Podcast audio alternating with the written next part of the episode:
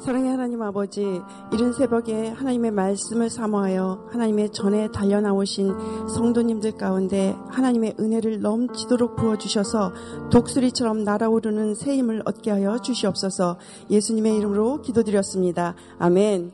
할렐루야. 어, 하나님의 은혜가 여러분들 가운데 충만히 어, 부어지시기를 주님의 이름으로 축원합니다. 아멘. 오늘의 말씀은 신명기 19장 15절로부터 21절까지입니다. 저와 여러분이 한 절씩 나누어 읽겠습니다.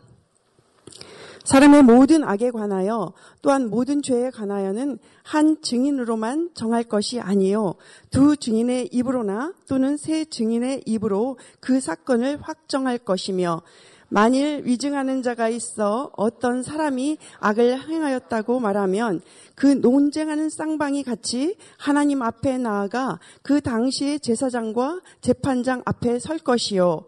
재판장은 자세히 조사하여 그 증인이 거짓 증거하여 그 형제를 거짓으로 모함한 것이 판명되면 그가 그의 형제에게 행하라고 꾀한 그대로 그에게 행하여 너희 중에서 악을 제하라.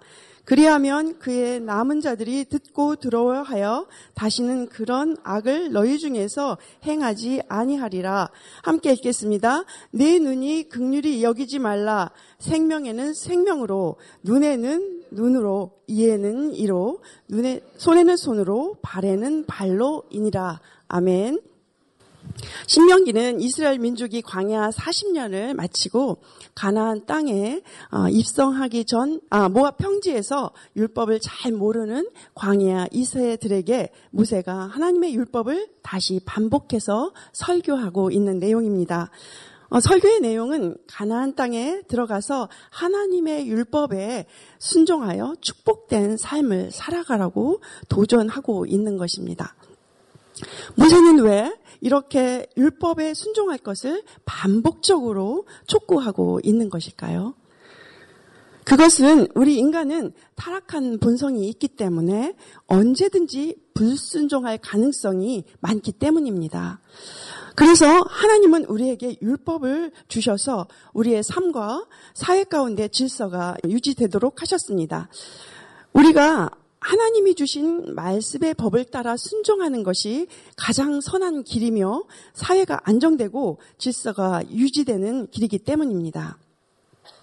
또 하나님께서는 우리에게 명하신 그리스도인으로서의 삶이 어, 하나님께는 그러니까 위로는 하나님께 사랑이고 어, 옆으로는 어, 이웃에 대한 내 몸과 같이 사랑하라는 그 말씀을 우리에게 주셨습니다. 그러므로 우리가 하나님을 믿는다는 것은 하나님을 향한 공적인 예배는 물론이고 삶 속에서 이웃에 대한 사랑의 실천, 즉 삶으로 드리는 예배를 살아가야 하기 때문에 모세가 율법에 순종할 것을 거듭거듭 강조하고 설교하고 있는 것입니다. 오늘 본문은 신명기 17장에 이어서 두 번째로 언급되고 있는 이스라엘의 재판 제도에 대한 내용입니다. 17장은 재판의 상소 제도에 관한 것인 반면에 오늘의 본문은 내 이웃에 대하여 거짓 증거하지 말라는 10계명 중 9계명에 관한 어, 증인 제도에 대한 음, 내용입니다. 오늘 본문은 크게 두 부분으로 나눌 수 있습니다. 먼저 15절은 유죄가 성립되기 위해서는 반드시 두세 사람을 증인으로 세워야 한다는 규정입니다. 그리고 두 번째는 16절에서 26절인데요. 위정한, 위증한 자를 발각했을 경우 엄격한 동해부부법을 적용하라는 규례입니다. 즉, 눈에는 눈, 이에는 이라는 어, 법적 원리인 것입니다. 다시 말하면 남을 모함하기 위해 거짓 증언을 해서 타인을 어, 유죄로 만드는 것을 금지할 수 있도록 적용한 규례인 것입니다. 이런 규범 속에는 인간을 향한 하나님의 끝없는 용서의 사랑이 나타나 있습니다. 본문을 통해서 하나님께서 우리를 어떻게 사랑하시는지 살펴보겠습니다. 15절을 함께 읽겠습니다. 사람이 모든 악에 관하여 모든 또는 모든 죄에 관하여는 한 증인으로만 정할 것이 아니요 두 증인의 입으로나 또는 세 증인의 입으로 그 사건을 확정할 것이며 아멘. 여기에서 악은 재판을 받아야 할 범죄를 말하고 있고요. 어, 죄는 잘못된 길로 가다 혹은 실수하다를 뜻합니다. 어, 이렇게 재판을 받을 만한 악과 실수를 했을 때 하나님께서는 증인을 한 사람을 세우지 말고 두세 증인을 세우라고 말씀하고 계십니다. 왜 하나님께서는 두세 증인을 세우라고 말씀하고 계시는 것일까요? 두세 증인이 필요한 이유는 거짓된 증언으로 인한 재산 또는 인명의 피해를 막기 위한 것입니다.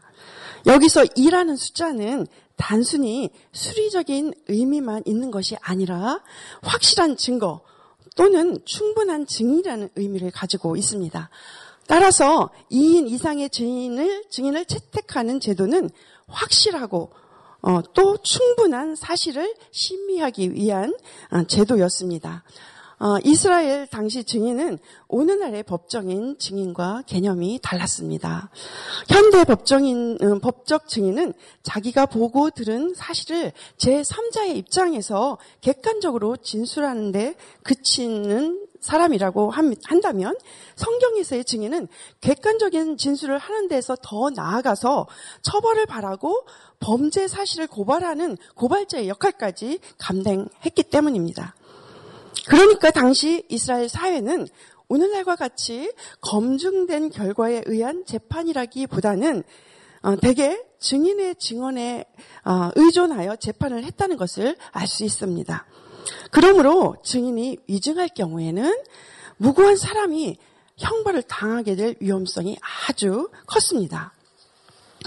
바로 이러한 위험성을 방지하기 위해서 주어진 것이 오늘 본문의 규례인 것입니다. 그래서 재판을 진행할 때는 반드시 최소한 두세 사람의 증인을 세워서 서로 증언이 일치할 때만 판결을 내릴 수 있도록 한 것입니다. 그리고 위증자에게는 그에 해당하는 형벌을 받도록 함으로써 위증을 할 수 없도록 사전에 예방한 것입니다. 따라서 오늘 본문의 증인제도의 규례는 사회 질서를 바로 유지하고 어, 억울한 피해가 발생하지 않도록 하기 위한 하나님의 사랑과 공의의 성품이 동시에 반영된 규례라고 할 수 있습니다. 하나님께서는 이렇게 죄인인 우리를 사랑하시되 끝까지 사랑하시고 용납해 주시는 분이십니다. 어, 사랑하는 여러분, 우리는 타락한 본성도 있고 우리 안에 상처들도 있어서 다른 사람들을 내 관점으로 해석하고 판단하고 어, 또 다른 사람을 거짓 증언할 때가 종종 있습니다. 우리가 일상생활에서 나 자신이 싫어하는 사람을 다른 사람에게 자신과 같이 싫어하기를 바라면서 위증하고 있지는 않은지 이 시간 돌아보시기를 바랍니다. 어, 저는 제 남편에 대해서 가끔 마음에 안 드는 부분이 보일 때가 있습니다. 그럴 때 제 딸에게 어, 제 말을 하면서 어, 은근히 위증하는 저를 볼 때가 있습니다. 제 마음의 동기를 살펴보면 제 딸이 제 말에 동의해 주기를 은근히 기대하고 있고요. 또 제 딸을 제 편으로 끌어들이기 위한 마음도 있습니다. 어, 딸에게 그 아빠에 대해서 내 중심적으로 판단하여 말하고 있는 것을 어, 가끔 볼 때가 있습니다. 이렇게 하는 것을 하나님께서는 위증이고 거짓 증거라고 말씀하고 계시는 것입니다. 그것은 나의 관점으로 어, 판단한 것이지 하나님의 관점이 아니기 때문인 것입니다. 종종 우리는 내가 사랑하는 사람, 나의 나와 관계된 분들을 억울하게 만드는 일들이 종종 있습니다. 사랑하는 여러분, 여러분의 아내, 그리고 남편, 자녀들, 그리고 우리와 함께 사역하는 동역자들, 직장의 동료나 상사들에게 혹시 조금이라도 처벌을 하고자 하는 마음으로 타인에게 거짓 증거하는 부분들이 있다면 그 마음을 오늘 십자가에 못 박으시기 바랍니다. 그것은 내 이웃에 대하여 거짓 증거하지 말라는 명령에 하나님의 명령에 위배된 것입니다. 이 시간 우리를 사랑하시되 끝까지 사랑하시는 하나님 아버지의 마음이 저와 여러분들 가운데 충만히 부어져서 우리의 이웃을 내 몸과 같이 사랑하시는 저와 여러분 모두가 되시기를 주님의 이름으로 축원합니다. 이렇게 이웃을 사랑하는 어, 하나님의 말씀을 마음 가운데 소유하신 여러분들이 가시는 곳곳마다 십자가의 사랑인 용서의 사랑이 강같이 흘러가는 축복이 있으실 것입니다. 아멘. 만일 위증자가 있다면 하나님 앞에 나가서 서고 형제를 거짓으로 모함한 것이 판명이 되면 너희 중에서 악을 제하고 제하라고 말씀하고 계십니다. 16절에서 17절을 함께 읽겠습니다. 만일 위증하는 자가 있어 어떤 사람이 악을 행하였다고 말하면 그 논쟁하는 쌍방이 같이 하나님 앞에 나아가 그 당시의 제사장과 재판장 앞에 설 것이요. 아멘. 16절에 위증하는 자란 실제로 없었던 일을 마치 있었던 것처럼 꾸며내며 무거운 사람을 모함하는 자입니다. 그 공동 번역은 이를 남에게 죄를 뒤집어 씌우려고 해로운 증언을 하는 자로 번역하고 있습니다. 이는 십계명에서 어, 어, 엄히 금하고 있는 죄악입니다. 위증은 사람을 고의로 살인하는 것과 다를 바 없기 때문입니다. 예를 들면 아방의 왕후 이세벨이 포도원 주인 나봇을 모함하도록 채택한 증인들을 어, 볼수 있습니다. 어, 열왕기상 21장 13절을 함께 읽겠습니다. 때에 불량한 두 사람이 들어와 그의 앞에 앉고 백성 앞에서 나봇에게 대하여 증언하여 이르기를 나봇이 하나님과 왕을 저주하였다 하매 무리가 그를 성 밖으로 끌고 나가서 돌로 쳐 죽이고 네, 이렇게 증인이 위증하였을 때 고의로 살인하게 되는 것을 볼 수 있습니다.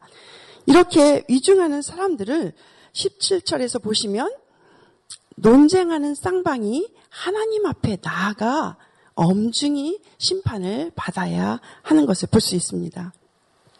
하나님께서 위증하는 그 거짓 증인, 어, 증인 들을 엄중히 심판하신 것을 성경을 통해서 잠시 살펴보겠습니다. 에스더서에 어, 나오는 하마는 모르드게를 아주 미워했습니다.